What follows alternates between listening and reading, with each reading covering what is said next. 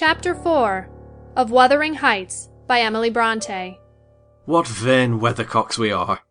I, who had determined to hold myself independent of all social intercourse, and thanked my stars that at length I had lighted on a spot where it was next to impracticable, I, weak wretch, after maintaining till dusk a struggle with low spirits and solitude, was finally compelled to strike my colours, and under pretence of gaining information concerning the necessities of my establishment, I desired Mrs. Dean, when she brought in supper, to sit down while I ate it, hoping sincerely she would prove a regular gossip, and either rouse me to animation, or lull me to sleep by her talk. "You have lived here a considerable time," I commenced. "Did you not say sixteen years?" Eighteen, sir. I came when the mistress was married, to wait on her. After she died, the master retained me for his housekeeper. "Indeed!" There ensued a pause. She was not a gossip, I feared, unless about her own affairs, and those could hardly interest me. However, having studied for an interval, with a fist on either knee, and a cloud of meditation over her ruddy countenance, she ejaculated, Ah, times are greatly changed since then. "Yes," I remarked, "you've seen a good many alterations, I suppose." I have, and troubles too. she said. Oh, I'll turn the talk on my landlord's family, I thought to myself. A good subject to start. And that pretty girl widow, I should like to know her history, whether she be a native of the country, or, as is more probable, an exotic that the surly indigene will not recognise for kin. With this intention I asked Mrs. Dean why Heathcliff let Thrushcross Grange, and preferred living in a situation and residence so much inferior. Is he not rich enough to keep the estate in good order? I inquired. She returned, Rich, sir? Has nobody knows what money, and every year it increases. Yes, yes, he's rich enough to live in a finer house than this, but he's very near, close-handed, and, if he had meant to flit to Thrushcross Grange, as soon as he heard of a good tenant, he could not have borne to miss the chance of getting a few hundreds more. It is strange people should be so greedy when they are alone in the world. He had a son, it seems. Yes, he had one. He is dead. And that young lady, Mrs. Heathcliff, is his widow. Yes. Where did she come from, originally? Why, sir, she's my late master's daughter. Catherine Linton was her maiden name. I nursed her, poor thing. I did wish Mr. Heathcliff would remove here, and then we might have been together again. What? Catherine Linton? I exclaimed, astonished. But a minute's reflection convinced me it was not my ghostly Catherine. Then, I continued, my predecessor's name was Linton. It was. And who is that Earnshaw, Hareton Earnshaw, who lives with Mr. Heathcliff? Are they relations? No, he's the late Mrs. Linton's nephew. The young lady's cousin, then? Yes, and her husband was her cousin also. One on the mother's, the other on the father's side. Heathcliff married Mr. Linton's sister. I see the house at Wuthering Heights has Earnshaw carved over the front door. Are they an old family? Very old, sir, and Hareton is the last of them, as our Miss Cathy is of us, I mean, of the Lintons. Have you been to Wuthering Heights? I beg pardon for asking, but I should like to hear how she is. Mrs. Heathcliff? She looked very well, and very handsome. Yet, I think, not very happy. Oh dear, I don't wonder. And how did you like the master? A rough fellow, rather, Mrs. Dean. Is not that his character? Rough as a saw edge, and hard as a whinstone. The less you meddle with him, the better. He must have had some ups and downs in life to make him such a churl. Do you know anything of his history? It's a cuckoo's, sir. I know all about it, except where he was born, and who were his parents, and how he got his money at first, and Hareton has been cast out like an unfledged dunnock. The unfortunate lad is the only one in all of this parish that does not guess how he has been cheated. Well, Mrs. Dean, it will be a charitable deed to tell me something of my neighbours. I feel I shall not rest if I go to bed, so be good enough to sit and chat an hour. Oh, certainly, sir. I'll just fetch a little sewing, and then I'll sit as long as you please. But you've caught cold. I saw you shivering, and you must have some gruel to drive it out. The worthy woman bustled off, and I crouched nearer the fire. My head felt hot, and the rest of me chill. Moreover, I was excited, almost to a pitch of foolishness, through my nerves and brain. This caused me to feel, not uncomfortable, but rather fearful, as I am still, of serious effects from the incidents of today and yesterday. She returned presently, bringing a smoking basin and a basket of work, and having placed the former on the hob, drew in her seat, evidently pleased to find me so companionable. Before I came to live here, she commenced, waiting no farther invitation to her story. I was almost always at Wuthering Heights, because my mother had nursed Mr. Hindley Earnshaw. That was Hareton's father, and I got used to playing with the children. I ran errands too, and helped to make hay, and hung about the farm ready for anything that anybody would set me to.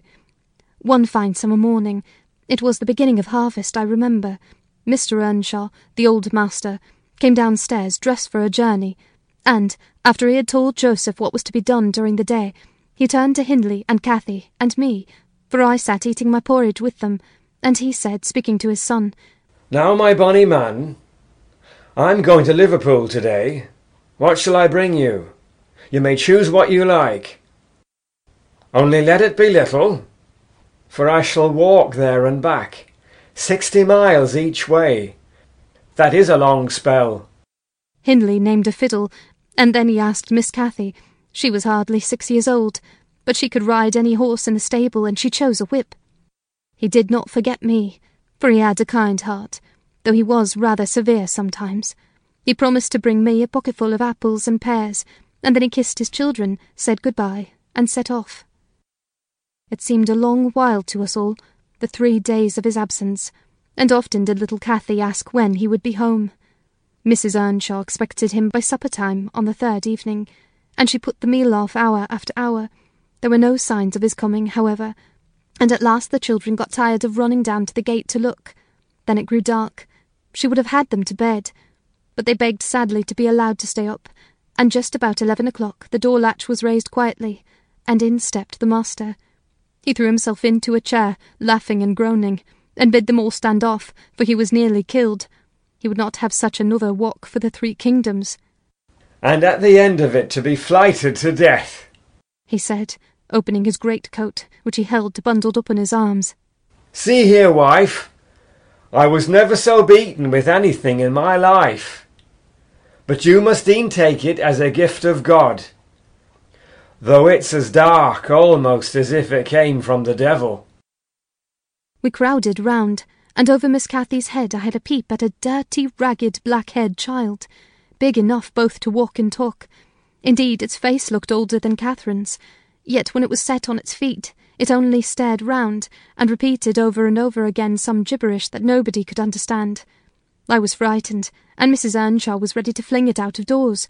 She did fly up, asking how he could fashion to bring that gipsy brat into the house, when they had their own bairns to feed and fend for, what he meant to do with it, and whether he were mad. The master tried to explain the matter, but he was really half dead with fatigue, and all that I could make out, amongst a scolding, was a tale of his seeing it starving and houseless, and as good as dumb, in the streets of Liverpool, where he picked it up and inquired for its owner. Not a soul knew to whom it belonged, he said, and his money and time being both limited, he thought it better to take it home with him at once than to run into vain expenses there, because he was determined he would not leave it as he found it. Well, the conclusion was that my mistress grumbled herself calm, and Mr. Earnshaw told me to wash it, and give it clean things, and let it sleep with the children. Hindley and Cathy contented themselves with looking and listening till peace was restored. Then both began searching the father's pockets for the presents he had promised them. The former was a boy of fourteen, but when he drew out what had been a fiddle, crushed to morsels in the great-coat, he blubbered aloud. And Cathy, when she learned the master had lost her whip in attending on the stranger, showed her humour by grinning and spitting at the stupid little thing, earning for her pains a sound blow from her father to teach her cleaner manners. They entirely refused to have it in bed with them, or even in their room, and I had no more sense, so I put it on the landing of the stairs, hoping it might be gone on the morrow. By chance, or else attracted by hearing his voice, it crept into Mr. Earnshaw's door, and there he found it on quitting his chamber. Inquiries were made as to how it got there. I was obliged to confess, and in recompense for my cowardice and inhumanity, was sent out of the house. This was Heathcliff's first introduction to the family. On coming back a few days afterwards, for I did not consider my banishment perpetual, I found they had christened him Heathcliff. It was the name of a son who died in childhood, and it has served him ever since, both for Christian and surname. Miss Cathy and he were now very thick, but Hindley hated him.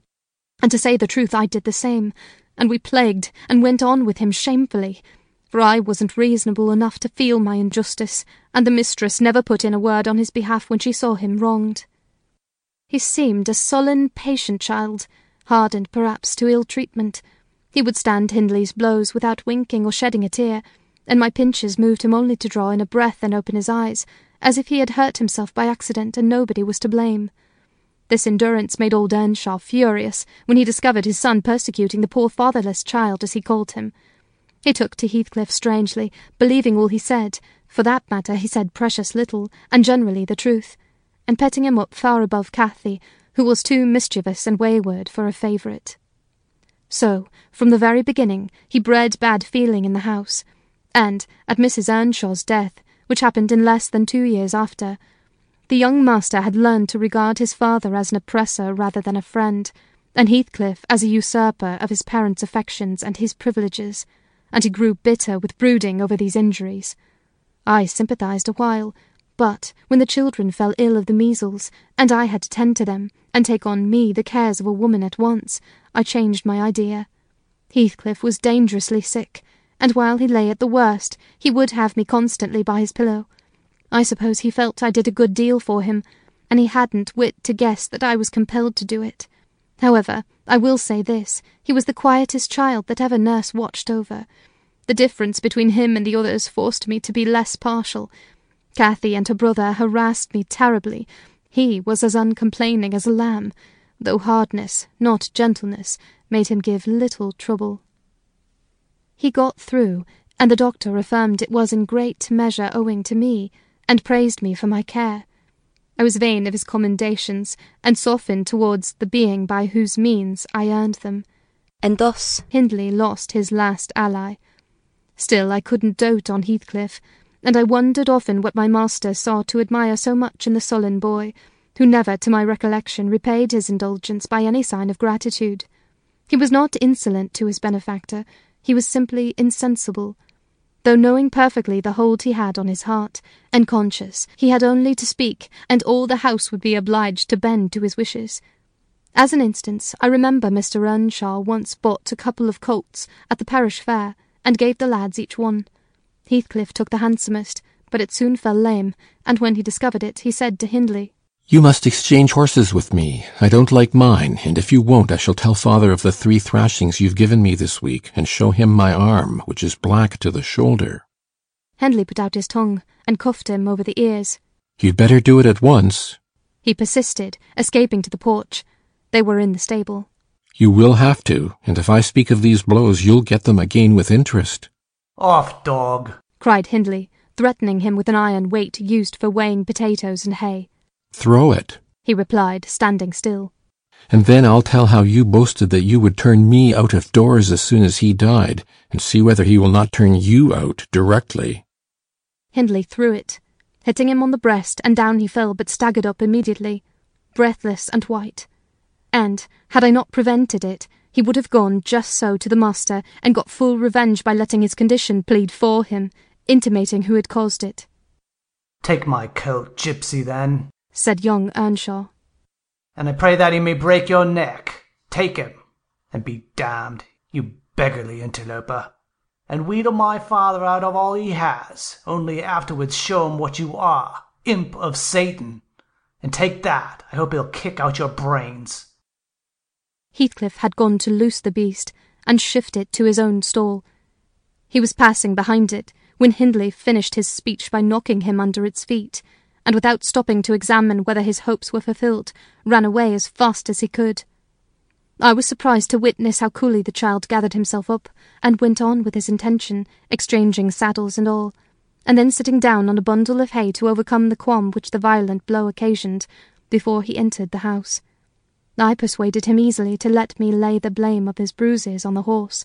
He minded little what tale was told, since he had what he wanted. He complained so seldom indeed of such stirs as these, that I really thought him not vindictive. I was deceived completely, as you will hear.